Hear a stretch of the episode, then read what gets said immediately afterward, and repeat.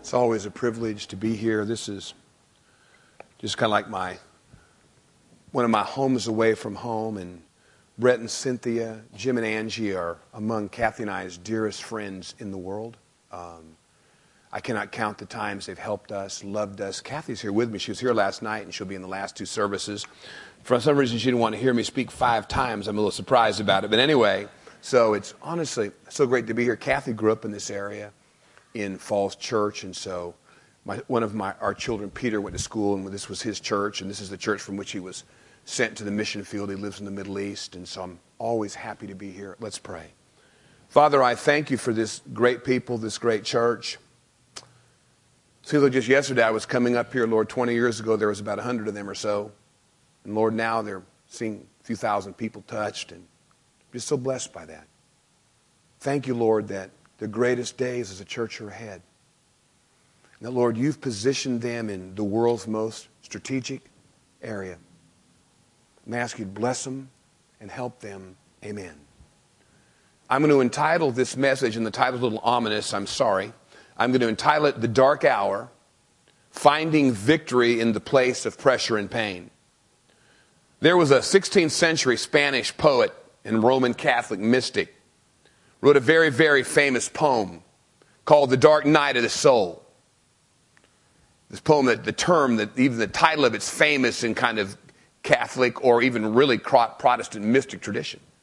He basically describes those periods of time where great pressure and great pain come in our life to such a point we can hardly seemingly find God. He talks about why would God allow us to face this? Now, this term became kind of popular even in wider culture in 2007. All of you know who Mother Teresa was, kind of the iconic saint of this generation. And when she died, the Catholic Church published 66 of her previously unpublished letters. She had begged them not to. But they felt like there was such an insight into walking with God, they had to publish them.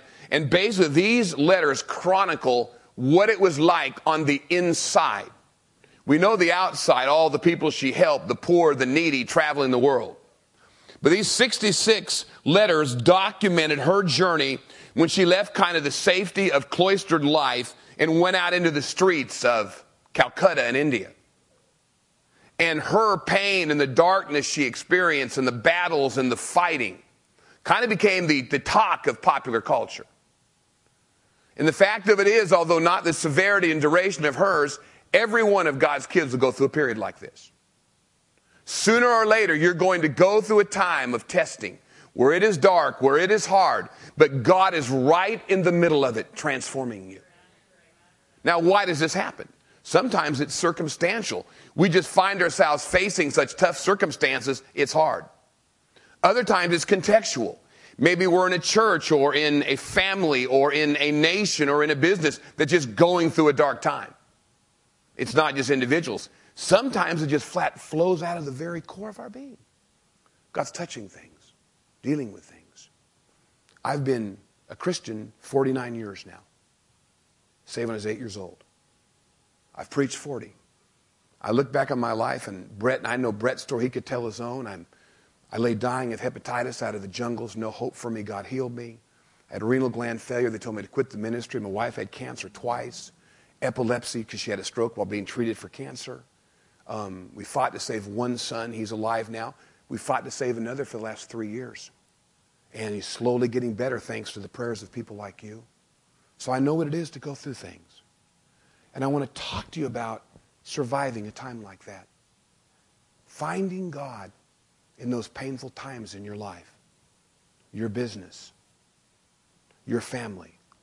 Now, as we look at the book of John for a moment, we find from the very beginning of his ministry, Jesus began to prepare his disciples.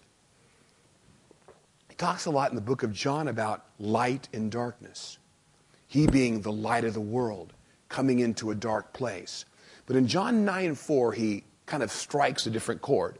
He said, As long as it's day, we must do the work of him who sent me. But a night's coming, a dark period is coming when no one can work. He was trying to prepare his disciples for what it might be like in one of those dark hours. In John 11, 9 and 10, on the way to heal, resurrect Lazarus from the dead, he said, Are there not 12 hours of daylight? A man who walks by day will not stumble, for he sees by this world's light. But when he walks by night, he stumbles, he has no light. He's basically saying, guys, there's a time coming when there will be no natural light. Your circumstances are going to be so bad that you're groping around trying to figure out what to do. And finally, in John 12, 35 through 36, shortly before Gethsemane and his betrayal in Calvary, he says this You're going to have this light a little while longer. He's speaking of himself. I'm not going to be physically with you much longer. You're not going to be able to see me in flesh and blood much longer. He's alluding to two things. One, the very fact that he's going to be brutally taken away from them, tortured and murdered, and lay in a tomb three days. He's also speaking of the fact that he is eventually going to go back to his Father and send the Holy Spirit. Then he goes on to say this Walk while you have the light. In other words, don't waste your time. Get everything you can from this moment before darkness overtakes you. Whoever walks in the dark does not know where they're going. Believe in the light while you have it. Believe what I'm saying, guys. That's what he's saying. So you'll become children of light. In other words, the light will be inside of you. And even when it gets dark around you, you'll be okay. And then he left and hid himself from them. Why would he hide themselves? Why would he do that? Because he was trying to prepare them how to find God when you can't naturally see him or hear him. Trying to prepare him, hid himself, getting them ready for a day and an hour that was coming. Then in the garden in Luke 22, 52 through 54, when he's surrounded by the officers of the temple guard, the chief priests, you have to understand the very men that loved him when he was 12 years old are now coming to kill him. And when they surrounded him in the garden, he said, You know, I never did this in a hidden way. I preached in the temple day after day. And you never touched me, and you couldn't take me. But this is your hour when darkness reigns. How do you survive those times in your life when in the natural it feels like maybe God's been dethroned? Can hardly find him. Things going crazy, people hurting all around you, personal pain, family pain, national pain, whatever it might be, how do you survive that? And I beg you to listen to me today. Even Jesus, remember Jesus, fully God, fully man. And even though he was fully God, he chose to live as a human here to save us. Even Jesus, in his humanity, probably underestimated how that was going to affect him. In John 12, talking about this time, he said this. And this is before he ever went to Gethsemane. It's a triumphant entry into Jerusalem. Remember that? Palm brands and, you know, everybody's worshiping and everyone's crying and joyful and the whole city seems to be being saved. And then Jesus goes, now my soul is troubled. Disciples go, troubled? You're winning. He goes, oh, no, no, no. Now my soul is troubled. What shall I say? Dad, save me from this hour? Dad, get me out of this hard time? No. It was for this very reason I came to this hour. Yet when he gets into Gethsemane and the reality of that darkness begins to impact his humanity, what's the first thing he said? Dad, if there's any way you can save me from this hour, I'd sure like it. But if not, I want plan A. What I want to do in the next few moments now is help prepare you not just to survive, but to thrive in this painful place when it gets dark, when it gets painful. I want to open up just a few short hours of the life of Jesus. But these are arguably the most intense hours of his life.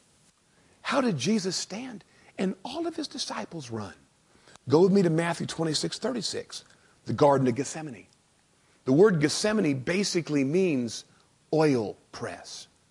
It is the place, beloved, where such pressure comes on you that God allows you to face such pressure that the anointing of God is squeezed out of you. What's an oil press? You take olives, you crush them to get the oil to make anointing oil. Now, Jesus is going into Gethsemane. in Matthew 26, 36, they'd finished basically the Last Supper. He'd washed their feet. He'd given the incredible teaching that we find in chapters 14, 15, 16, and 17 of John. Then it says, he went to a place called Gethsemane. And he said to them, Sit here while I go over there and pray. And those words initiated probably the darkest period of time in the earthly life of the Son of God. He'd had 40 days in the wilderness, it was longer. But these hours were the toughest consolidated assault of the enemy and pressure he would ever make. How do you handle it? Principle number one don't miss your moments of preparation. God will never allow you to be pressured and pressed without first preparing you for it. The problem is you miss it. Let me illustrate this. In Luke chapter 9, 28 to 32, we find one of the three accounts in the Bible, the Mount of Transfiguration. I mean, talk about a big celebration, an amazing service. This is it. Jesus is getting ready to go to the top of a mountain, and Peter, James, and John are hanging out with the rest of the disciples, and he goes, Peter, James, John, come with me to the top of the mountain. Peter thinks, man, I, I get this. I'm finally getting promoted. Jesus finally realizes what a treasure he has in me, and I'm getting right up to the mountain. I'm going to be up there with Jesus and his dad talking. And man, what a moment it is. I mean, think about this. You think you've been in a good service? In this service, Moses and Elijah came down from heaven, did some of the preaching, got Jesus ready to face the dark hour of his life. If that wasn't enough, the glory of God came down from heaven, transfigured Jesus. I mean, gave a glimpse of what he would look like in his resurrection glory. I mean, the very cloud of the Old Testament showed up. God talked audibly. Why would Jesus invite Peter, James, and John? It's because that moment wasn't simply meant to encourage them, it was meant to prepare them for what was just around the corner. Moses and Elijah came back. Why? To show them that if I can bring Moses and Elijah back, I can bring Jesus back too. But also, their conversation was so important because they were encouraging Jesus and preparing him for all of his suffering. Why? Why did Peter, James, and John need to see this? Because in, in days later, months later, they would be in the Garden of Gethsemane and Jesus would turn to them and say, I need you to pray for me and stand with me. God was getting them ready. That was the good news was. The bad news was they slept through it. They woke up at the end of that service and missed the heart of it. Beloved, I beg you to hear this. Don't waste your moments in the light. Those services where the presence of God is so deep. Pastor Brett just seems unusually anointed. And the service is so great. When God shows off like this, He's trying to get your attention. He's preparing you for what is around the corner. One of the powerful things about being in the right local church with men and women of God who seek God for you is what they're saying is specifically for you. Don't miss it. Don't miss what the Holy Spirit tells you in your devotional life. Don't miss what the Word says. God will never press you without preparing you. Some of you know Robert's been very sick and he went off to play college football at 230 pounds, went to work in a refugee camp, destroyed his gallbladder, broke down his liver, ended up at 110 pounds, basically dying in my arms. Man, I tell you as a parent, you hold your son just in pain, it breaks something down in you. But months before, God had told me, Jim, your son's going to go through one of the most horrible times of his life. It's going to scare you to death. You're going to think he's going to die, but I'll be with him. Man, I'm so glad I didn't miss that. God told Robert the same thing three days later. He came. He said, Man, Dad, I'm, I think the sickness is going to get worse and worse, but God told me, Robert, don't be afraid. Now, beloved, don't miss that. You see, don't miss it. I mean, if that wasn't bad enough, right in the book of Matthew 26, 31 through 35. Jesus looked at his disciples. Imagine being in the small group of Jesus. Jesus is your small group leader, and the fellow members are the first 12 apostles. That's not bad. Jesus washing your feet, giving these great teachings. And then kind of this kind of beautiful, you know, dramatic moment. Jesus goes, Oh, and by the way, before I forget, and you're going back home, Tonight, every one of you is going to betray me. See you later. I mean, it just betrayed you. It stunned him. I mean, this was the core of his leadership team. And they weren't cowards. Every one of them was risking their life to follow him. To be in Jerusalem with him, they could have killed him in a minute. They're brave men. But only Peter was stupid enough to open his mouth. Let me just say that there's certain thoughts you might as well just keep buried in your head. It's even worse when you say them. He goes, Hold on, Jesus. You must have forgotten that I'm here. I'm Peter. Remember, you told me I'm the rock. I'm like, I'm it, baby. And he said, I know the rest of these guys are a little faulty. I thought the same thing myself. And there's no doubt everyone's going to fall away from Grace Covenant Church. Pastor Brett, I'll be loyal to you. I'll never miss church. Don't worry. Jesus goes, Peter. In his mind, he's thinking, boy, this boy is just, even after three and a half years, he's still dumb. He said, Peter, listen to me, son. Now you realize Peter's arguing with God, who's fully omniscient. Jesus says, Peter, let me break this down for you. Satan asked my permission to press your life a bit, to sift you. The good news is I'm praying for you. The bad news is I told him yes. Why would God allow the enemy to, to attack us every once in a while? Because the enemy is playing right into the hands of God. And what's going to come out of you, even when you feel like the devil's winning, is going to smash his kingdom and develop you. Listen, now, Peter, let me break it down. You know that rooster that crows every morning? Peter goes, Yeah, that, that crows every morning, right before light. Jesus goes, That rooster going to crow tomorrow, and you will have denied me three times. Peter says, wait a minute. I know you're infallible. I know you may be God, but I'm Peter. It ain't going to happen. I'll die before I deny. Now, how can we do that? How can we sit right in the middle of the Word of God to save us? How? One, we're all a bit prideful. We overestimate our ability and we underestimate the hell that's coming. Don't miss your warnings, beloved. Don't miss them. Secondly, don't miss your practice. In Luke 22 39, Jesus went out as usual to the Mount of Olives and his disciples followed him. Catch the word usual. Jesus had been going to the Mount of Olives for a number of years. Maybe as a boy, we don't know. The Bible doesn't say he'd go to the Mount of Olives and pray. At 12, he was the most anointed being on the planet, went back home for 18 more years, served as a carpenter while his, while his earthly stepfather died, took care of his mom and raised his brothers and sisters, probably. He'd been to Gethsemane. Every time they came to Jerusalem, he'd go there and pray. It wasn't the first time he had to pray. And hear me now, beloved, if you don't learn to seek God when it's easy, you'll have a lot of trouble when it's hard. Here's what I found in my own life. Many Christians, when crisis breaks out and someone they love seems to be dying, or their marriage is hurting, or their business is falling apart, or their finances are tanked, or there's just some scary thing, they got two big problems.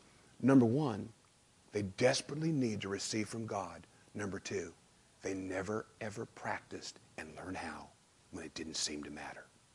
And one of the reasons people that live in a cycle of crisis, one of the reasons they do is this because they only seek God when there's a crisis. They never really learn how to hear Him, and they continue to have crisis. Don't waste this. When you go home, don't waste those moments. My mom and dad made me read, read the Bible. Been read the Bible every day since eight years old. My brother and sister learned to read in the Bible at the kitchen table. Why? My mom and dad knew that word will save your soul. It'll point you to Christ. Don't waste it, I beg you. Every day, find some minutes just to open that Bible and get quiet and ask the Lord to speak to you. Why? Because sooner or later, it really is going to matter. If you don't seek Him when it doesn't seem to matter, you'll have a lot of trouble finding Him when it does. So, what happens when that crisis overwhelms us? Because we've never really learned to know Him and hear Him, we're affected by two pretty bad problems. How in the crisis of life from Kathy's cancer to those things, I mean, I can never forget when they told me she had cancer of the brain. I was driving home to my small children. God said, don't pray for your wife. Boy, I said, why? Waste of time. She's going to be fine. And it proved to be true. I was scared to death till I heard the voice of my master and peace flooded my soul. But I've been practicing since I was eight. You could practice this thing. Don't waste it, I beg you. Don't waste your moments in this church. They're for you. If God brought you here, that means He's speaking the very things you need. Don't waste it. Don't just enjoy it. He'll save you here. Next, I pray, find your partnerships. This is mind boggling in Matthew 26, 37 to 38. He took Peter and the two sons of Zebedee along with him, and he began to be tr- sorrowful and troubled. Then he said to them, My soul is overwhelmed with sorrow to the point of death. Stay here and keep watch with me. Now, this is mind boggling. Catch this, it's important. He'd been bringing the disciples to Gethsemane every time he came to Jerusalem for three and a half years. But he'd always left them at the beginning of the garden and went in a little deeper than himself and prayed. This time, he brought Peter, James, and John. Why? He finally believed they were mature enough to stand with him in this hellish hour. The one thing he learned in 40 days in the wilderness was this I don't ever want to do that alone again. I want my covenant friends with me. Now, hear me. Watch this. He gets Peter, James, and John. This is real important. And it says, when he began to be sorrowful. Jesus didn't wait until he was half dead. He realized if you really want to be helped by your covenant friends or your pastor, you better give him time to help you. After 40 years of preaching, here's the great question why'd they wait so long? Why did you wait until your spouse moved out to come and get help for your marriage? Why'd you wait till you're bankrupt to come get help for your marriage? Why did you wait till your kid was breaking your heart to come ask me about child Jesus, when, the moment he began to hurt, he told his friends, Man, I need your help. Now, look, catch this for a minute. What if Pastor Brett came to your house and you really needed to see him and he walked into your house or you were in the hospital and you're just really happy and Pastor Brett goes, Man, before I pray for you, I'm having a pretty bad day myself. And my soul's weird to death. I may just quit the ministry. I, can you please pray? Having just kind of mess you up. You think, wait a minute, I'm paying you to be strong. Now, why doesn't Pastor Brett have to do that with you? Because unlike most ministers in America, he's built his Peter and his James and his John. Don't wait to crisis to find a friend. I have to wonder why so many ministers in America turn their sermons kind of their own personal sharing. This is my catharsis. And why? Because they don't have anyone else to talk to. Brett does. I do. Listen, I do. He's one of them. Beloved, build your friendships. Build them now. You'll need them. The one song I have trouble singing is You're All I Need. The fact of it is, God is not all I need. Maybe all I need to take me to heaven, but isn't all I need to make it down here. He got a big family, and I need every one of them. The good news is God's your dad. The bad news is you may not like all your brothers, sisters, uncles, and aunts. But you need them. Don't wait till hell comes to your door to have an accountability partner. Don't wait to find your pastor till your life is drowning. Don't wait. Don't wait. Then there's a proximity issue. Now, this is mind boggling to me. Matthew 26, 39, going a little farther. Now, here's it's interesting. Your casual friends you don't really bring into your life. Catch this here. Your covenant friends, people that pastor you and love you and care for you and walk life with you, you bring a little farther in. But you can't stop there. Jesus went a little farther and got alone. Now, catch this, it's subtle. In fact, when you look at a scripture like Luke 22 41, the Bible gets real specific. It says he went a stone's throw away. You think, well, how far is a stone throw? Depends on your arm and how heavy the stone is. Let's just say, for sake of conversation, it's 50 yards. Why is Jesus so emphatic on the distance? It's because this is the key to surviving. When hell comes, you've got to stay close enough to your covenant family for them to see you and know how you're doing and pray for you, yet enough distance to receive from God alone and know Him. And most people, when crisis hits them, they run to one or the other. If God seems to fail them, they run to people. If people seem to fail them, they run to God. You need both. You just need both. I've walked with God a long time. I can hear his voice. But in the middle, when Robert was at his sickest, getting ready to have surgery, which I might add didn't seem to do much in a day, Kathy, I was sitting there. Kathy was having surgery on Tuesday to repair her shoulder after having knee surgery three months before. Robert was having surgery on Thursday, and there I was sitting in my home. I was worshiping, hearing God. The phone rang. It was Pastor Brett. I said, Where are you, Pastor Brett? He goes, I'm at the airport. I go, Huh, where are you going? He says, I'm on the way to your house. I'm getting on the plane. I said, Why didn't you tell me you were coming? He said, Because you wouldn't have let me. Showed up my house. He's busy. Stayed two, three hours, prayed for Kathy, prayed for Robert, prophesied over Robert, prayed for me. And I'll tell you something, at that moment, I needed Brett as much as I needed God. You better know you're Peter, James, and John when hell knocks at your door. You need both. That's why you're in this church. Well, I'm in this church to listen to Pastor Brett. No, you're not. That's only one reason. You're in to find some relationships and friendship and pastoring and caring. That's the other reason you're here. Pray. That ought to be obvious. Matthew 26, 36. Well, Jesus spent a whole lot of time praying. The disciples spent a whole lot of time sleeping. I'm getting out of time, so I gotta do this fast. He prayed. He said, Peter, James, John. He said, listen, boys. He went to pray, came back there sound asleep, kicked him awake lovingly. Guys, you couldn't pray an hour. Oh, we're sorry. We weren't really sleeping, Lord. We were resting our eyes to have strength to pray more. Maybe hoping we'd have a dream. Peter, you're filled with good intentions. Your spirit's willing to make your stand, but son, if you don't pray and find my father like I am, you won't have strength. You're going to fall away, son. He went back, prayed more. Since they weren't praying for him, an angel came down and helped him. Went back again. He kicked him awake. He said, Wake up, boys. It's just too late. Two times he woke him up. The third time it was too late, and hell itself descended on them. In the end, the disciples ran because they slept, and Jesus stood because he prayed. Found God, strengthened himself. My last two points I'll have to summarize into one. I talked about having perspective. Jesus had perspective. Why the disciples were scared to death and that mob surrounded him. In Matthew 26, 55 through 56, Jesus said, Listen, you couldn't take me while I was in the day, so you're sneaking out here at night to mess with me. Let me tell you right now, the only reason you can take me is the prophets in the Old Testament said it would happen. And I'm you think I you think you're taking me? In reality, you are falling right into my Father's plan to change the world. Even when it feels like God's been dethroned in your life and all you have is pain everywhere, He's right in the middle of you. It's just too dark to see. I close with this thought Where do you find the power to suffer? You could, I'll give you these two passages summarized, and Pastor Brett will come up here. John 18, 4 through 9. The mobs come.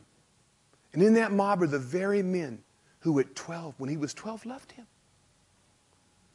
He's surrounded by his own people. There's no betrayal worse than a betrayal by those who should be your friends and love you. They weren't just anyone. This wasn't Romans out to kill him. His own people. Disciples scared to death. He's standing. They're waking up. They don't they have any faith. How many of you have real faith waking up out of a nap when you should be praying? Like those vacations you take and decide to vacation from God too, and you come home more tired than, it, than you left. Who do you want? Jesus said. We're looking for Jesus of Nazareth. They couldn't really recognize him. I just said, man, he left about 10 minutes ago. Jesus said, I am, Old Testament covenant language, I am he. When he said that, such a glory came on him. The Bible says they fell backwards and laid on the ground. They were stunned by who he was, hid their faces. Disciples still afraid. He goes, and why are you laying down there? Who do you want? Uh, Jesus. Okay, here I am. But you better not touch any of my friends. Let him go. Why'd they still run after that? It's because if you don't learn to follow the light when it's easy, you'll be blind to it when it's dark. He was all over that thing. Finally, Peter staggers up. He goes, I'll save you, Jesus. Pulls out his sword that he'd been hiding out with for three and a half years in case things really got bad and prayer failed. Swings at one of the servants. He's just an idiot. He couldn't even kill a man right. Tried to decapitate him, only got his ear, and Jesus goes, Okay, boy. Uh, this is the paraphrase. You gotta be kidding me. Put that stupid thing away. You keep messing with that, you'll kill yourself one day. Now put it away. He said, Okay, come over here. Where'd your ear go? Oh, I can't. Picks the ear up, prays over, ear comes back on. They're just stunned. He goes, Peter, before I go, let me tell you a couple things. Why are you trying to save me from my dad's will? Boy, don't you realize the impl- he's thinking to himself, maybe there's the implications, like you're going to go to hell if I don't do this. Now listen, Peter, I don't really need your help. There are 12 legions of angels floating around out here. How do I know why you were sleeping? One of them talked to me. And all I got to do is say, Daddy, I don't want it. Daddy, help me. And he'll rescue me.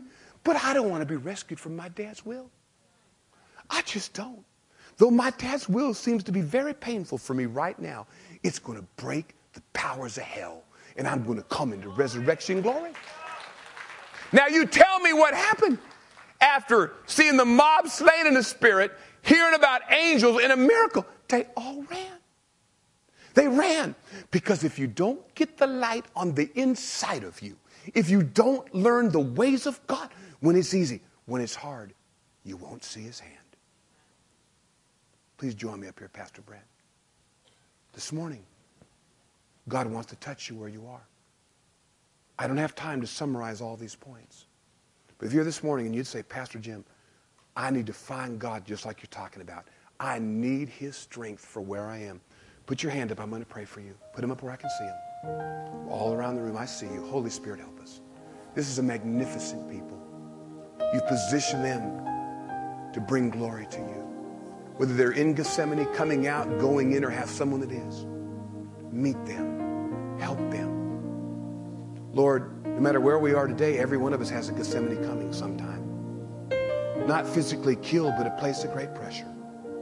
Make these simple principles from this ancient story life to the very bone